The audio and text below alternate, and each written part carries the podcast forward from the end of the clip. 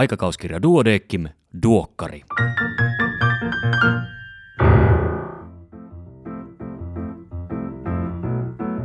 Tämä on numero kolme vuonna 2020. Minä olen Kari Hevossaari, terveyskeskuslääkäri Helsingistä. Tervetuloa mukaan. Tässä podcastissa käyn läpi uusimman aikakauskirja Duodeckimin eli Duokkarin. Pyrin antamaan kuvan siitä, mitä uusin lehti sisältää ja syvennyn joihinkin artikkeleihin hiukan enemmän. Tällä kertaa muun muassa luen ääneen kolumnin onnistuneesta monikulttuurisesta kohtaamisesta. Väliin Iiro Rantala kilkuttelee flyygelillä rytmittäviä lurituksia. Nyt se alkaa.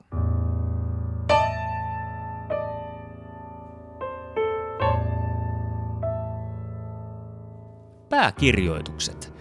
Kandikuuntelija, kuule seuraava.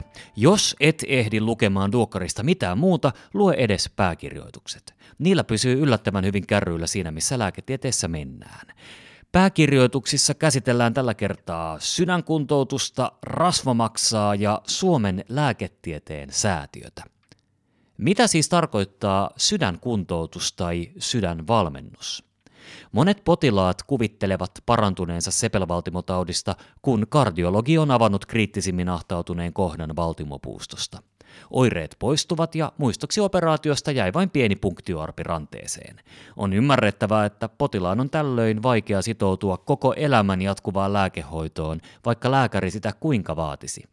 Vielä vaikeampaa on tehdä pysyviä elintapamuutoksia, kuten aloittaa liikuntaharrastus, muuttaa ruokailutottumuksia tai lopettaa tupakointi.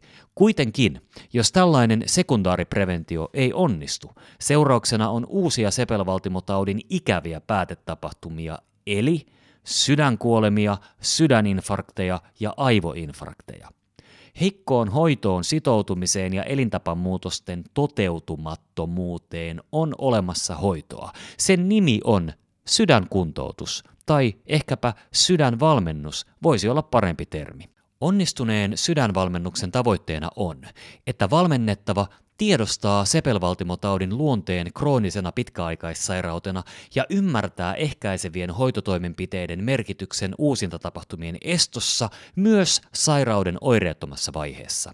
Yhdessä valmentajan, joka on terveydenhuollon ammattilainen, kanssa asetetaan hoitotavoitteet, joiden toteutumista seurataan. Rasva maksa pääkirjoituksen voisin kiteyttää seuraavaan lauseeseen – Rasva maksaa sairastavien tulee siis välttää alkoholia. Suomen lääketieteen säätiö täyttää 60 vuotta ja se on kova juttu. Minulla oli ilo jutella säätiön toiminnasta Oskari Heikinheimon ja Anne Remeksen kanssa. He ovat molemmat säätiön hallituksen jäseniä.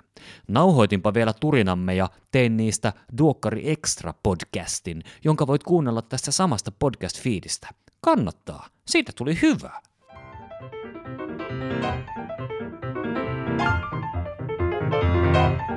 Erikoislääkärin uutisia tällä kertaa seuraavilta erikoisaloilta. Yleislääketiede, plastikakirurgia, reumataudit, työlääketiede, syöpätaudit ja tieteestä. Kandit, toinen vinkki. Erikoislääkärin uutiset ovat lyhyitä ja usein melko helppoja ymmärtää. Niitä kun lukee, saattaa saada tietonsa asioita, joista huonosti valmistautunut luennoitsija ei ole kuullutkaan, ja pääsee pätemään ihailevien kurssikavereiden seuratessa sanattomina, tai mutistessa taasko tuon pitää briljerata. Tässä muutama uutinen lyhyesti kokonaisuudessaan lehden printti- tai nettiversiosta. Selkäkivuista yleislääkärin vastaanotolla – Hollantilaistutkimuksen mukaan yli 55-vuotiailla potilailla merkittävin paraneminen kivun voimakkuudessa, toimintakyvyssä ja elämänlaadussa tapahtui kolmen kuukauden kuluessa ensikäynnistä. Tämän jälkeen viiden vuoden seurannassa ei ryhmätasolla tullut esiin enää oleellista muutosta. Huonosti paranevat haavat – Runsaasti verihiutaleita sisältävän plasman käyttö vaikuttaisi olevan tehokkaampaa kuin perinteinen haavanhoito, jos potilaalla on huonosti paranevia haavoja. Avotiloissa työskentely lisää sairauspoissaoloja. Norjalaisen tutkimuksen mukaan jaetuissa työtiloissa tai avokonttorissa työskentelevien riski olla sairauden takia poissa töistä on selvästi suurempi kuin omassa työhuoneessa työskentelevillä – katoavatko avokonttorin tuomat säästöt sairauspoissaolojen tuomien menojen kattamiseen.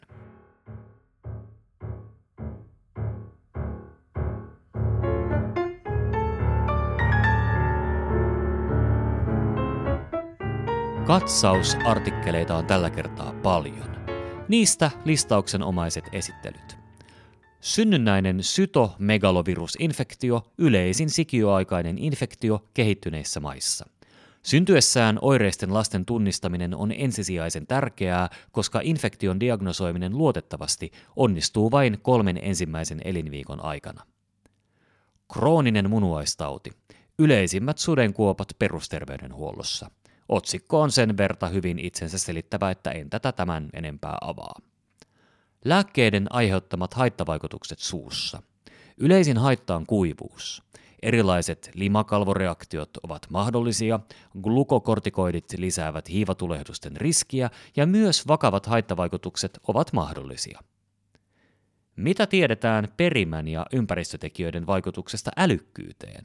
Kiteyttäen, etsi fiksu lisääntymiskumppani, jos haluat fiksuja lapsia. Huomattava osuus ihmisten välisistä eroista älykkyydessä selittyy geneettisillä eroilla. Limakalvo, pemfigoidi, oireilee suussa ja silmissä. Näin se tekee. Onneksi se on harvinainen. Pääasiassa ikääntyneiden suun limakalvon rakkulasairaus siis. Alkuperäistutkimus, äidin verestä otettavan sikiötestin eli NIPTin vaikutus jatkotutkimuksiin osallistumiseen ja löydöksiin seulonta positiivisissa raskauksissa.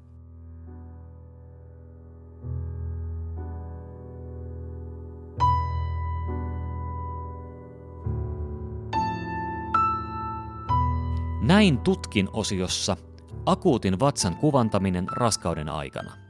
Ionisoivaa säteilyä tulisi välttää raskauden aikana, tämän vuoksi magneettikuvaus on ensisijainen jatkotutkimus. Joskus kuitenkin hätä tai muu syy pakottaa käyttämään TTtä. Artikkelista nämä syyt selviävät.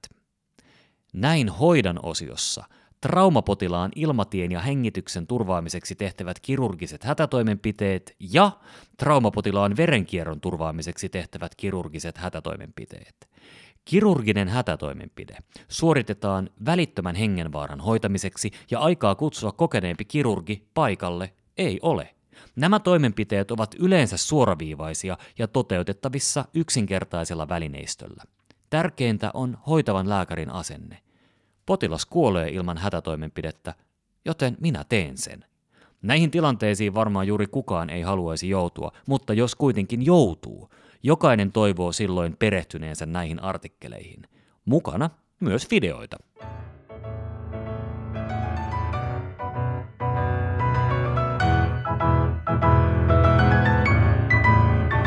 Tämänkertaisena vinkkinä kun teinityttö ei kestä edes pystyssä. Kuunneltavissa omana podcastinään myöskin tästä samasta fiidistä. Kuukauden kollegana Anne Remes, neurologi, Oulun lääkiksen dekaani ja Suomen lääketieteen hallituksen monivuotinen jäsen ja äänessä uusimmassa Duokkari Extrassa, joka sekin löytyy tästä samasta podcast-fiidistä. Sitten se hyvä kolumni kokonaisuudessaan, Kreta Burakovskin kirjoittama Onnistuneeseen monikulttuuriseen kohtaamiseen tarvitaan riittävästi aikaa ja joustavat rakenteet. Tavanomainen työpäivä itä-helsinkiläisessä terveyskeskuksessa. Täyteen varatun päivän ensimmäinen akuuttipotilas on maahanmuuttaja. Lääkärillä ja potilaalla ei ole yhteistä kieltä, tulkkia ei ole tilattu. Potilas saapuu myöhässä. Aikaa asian hoitamiseen ei jää ja potilas murtuu silmin nähden – Tilanne on valitettavan yleinen, erittäin turhauttava sekä lääkärille että potilaalle ja lisäksi kallista ajanhukkaa kunnalle. Tarkemmassa selvittelyssä huomataan, että vastaavia epäonnistuneita vastaanottoja on ollut jo kymmenkunta, suurin osa päivystyskäyntejä. Lääkäri ehdottaa potilaalle, että tilattaisiin tulkki ja varattaisiin tunnin aika. Potilaalle annetaan varattu aika heti mukaan ja varmistetaan, että hän ymmärtää suunnitelman. Potilas lähtee tyytyväisenä, vaikka ongelma jäi hoitamatta. Suomalaisen terveydenhuollon piirissä on yhä enemmän kulttuuritaustaltaan erilaisia ja toisenlaisista palvelujärjestelmistä tulevia ihmisiä. Maahanmuuton taustasyyt ovat moninaiset. Kotiseudullaan syystä tai toisesta vallitsevia elinkelvottomia olosuhteita pakoon lähteneet ovat usein eläneet pitkään ilman asianmukaista terveydenhuoltoa. Kokemukset terveydenhuollosta, perinteet ja koulutustausta voivat muovata käsityksen terveydestä, sairaudesta sekä hoidosta hyvin erilaiseksi kuin valtaväestöllä. Pysähdytään hetkeksi miettimään, minkälaista olisi navigoida suomalaisillekin ajoittain vaativassa terveydenhuollon palveluviidakossa, suomen kieltä osaamattomana, toisenlaisesta järjestelmästä tulevana, saati luku- ja kirjoitustaidottomana. Miten onnistuisi terveydenhuollon ajanvaraus tai varatun ajan peruminen, joka usein on tehtävä puhelimitse tai sähköisesti – Kuinka löytäisi oikeaan osoitteeseen tai vastaanottohuoneen tuntemattomasta rakennuksesta ajallaan? Miten osaisi toimia vastaanotolta annettujen kirjallisten ohjeiden tai postitse saapuneiden ajanvarauskirjeiden mukaan? Lääkärin näkökulmasta on turhauttavaa, ettei potilas toteuta hoitosuunnitelmaa, vaikka vastaanotto tulkin kanssa on sujunut ongelmitta ja potilas on kysyttäessä kertonut ymmärtämänsä suunnitelman. Kokemukseni mukaan yleinen syy tähän on se, ettei potilas kohteliasta nyökyttelystä huolimatta ymmärrä, mistä on kyse, tai sitten hän ei yksinkertaisesti osaa toimia suunnitelman mukaisesti. Perusasiat on siis selvitettävä aktiivisesti kysellen. Osaako potilas lukea ja kirjoittaa, Tietääkö hän, miten laboratorioon mennään ja miten siellä toimitaan? Onko hänellä mahdollisuutta ymmärtää ajanvarauskirjeitä ja onko hänellä keinoja ottaa lääkitykset oikein, vaikka hän ei osaisikaan lukea? Asioiden selvittäminen välillä rautalangasta vääntämällä taas vaatii aikaa. Koska terveydenhuollossa kiire tuntuu olevan läsnä jokaisessa yksikössä, on puitteiden joustettava, jotta yksittäisiä potilaita voidaan palvella onnistuneesti – erinomainenkaan hoitosuunnitelma ei toteutumattomana johda tulokseen. Huomion arvoista on sekin, että asioiden kertaluontoinen perusteellinen läpikäyminen kantaa yleensä pitkälle eteenpäin. Syyt hoitosuunnitelman toteutumattomuuteen voivat olla myös syvemmällä. Potilaan on vaikea luottaa lääkäriin, jos edellinen hänen tapaamansa valkotakkinen toimii osana tiimiä, joka kidutti häntä vankilassa – Tavanomainen sydänfilmitutkimus voi olla äärimmäisen pelottava sähköllä kidutetulle potilaalle, jos tutkimuksen kulkua ei ole käyty perusteellisesti läpi lähetteen tekemisen yhteydessä. Potilaan kokemuksen ymmärtäminen on haastavaa, ellei mahdotonta, ilman uteliasta avointa asennetta ja aktiivista kysymistä. Kulttuurien tuntemus on toissijaista, ensisijaista on ymmärtää yksilön kokemuspohjaa olettaessaan yksilön käyttäytyvän stereotyyppisesti kulttuurinsa mukaan, voi mennä pahasti vikaan. Toisaalta omien, joskus potilaasta kummallisilta tuntuvien toimintatapojemme perustelu ja selvittäminen on usein tarpeen luottamuksen saavuttamiseksi. Kelpo työkalu ongelmatilanteissa on alun perin psykiatriseen arviointiin kehitetty kulttuurinen haastattelu, jonka suomenkielinen versio on vapaasti käytettävissä ja löytyy netistä osoitteesta www.psy.fi. Kulttuurinen haastattelu toimii välineenä myös epäselvien somaattisten vaivojen kartoittamisessa.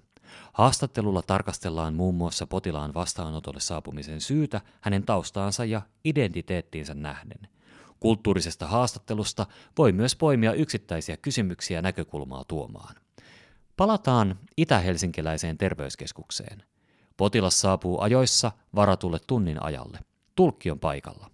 Käy ilmi, että potilas luulee ainoan tavan päästä lääkärille olevan päivystysvastaanotto ja ajanvarausajan 8.15-8.30 tarkoittavan aikaa, jolloin vastaanotolle tulee saapua.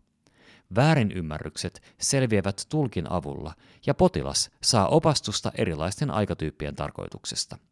Vastaanotolle hakeutumisen syyt listataan ja huomataan, että ne täsmäävät päivystykseen hakeutumisen syihin.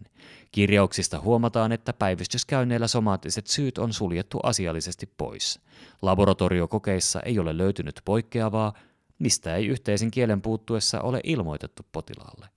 Potilas helpottuu kuullessaan, että koetulosten perusteella asiat ovat kunnossa. Haastattelussa potilas tuo ilmi ajatuksen stressaavasta elämäntilanteestaan oireilunsa taustalla. Hänet tutkitaan perusteellisesti ja kerrotaan löydösten olevan normaalit. Potilaalle selvitetään oireiden etiologia ja hän saa kotihoitoohjeita. Lisäksi varataan seurantakäynti muutaman kuukauden päähän – Potilas on kiitollinen, hän on tullut kuulluksi, eikä vakavan sairauden pelkoa enää ole.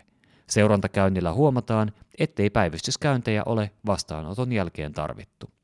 Suomalaiset lääkärit ovat valassaan lausuneet täyttävänsä velvollisuutensa jokaista kohtaan ketään syrjimättä. Laki potilaan asemasta ja oikeuksista tukee tätä lausumaa. Näin ollen on velvollisuutemme kehittää terveydenhuoltoa palvelemaan joustavasti myös maahanmuuttajia.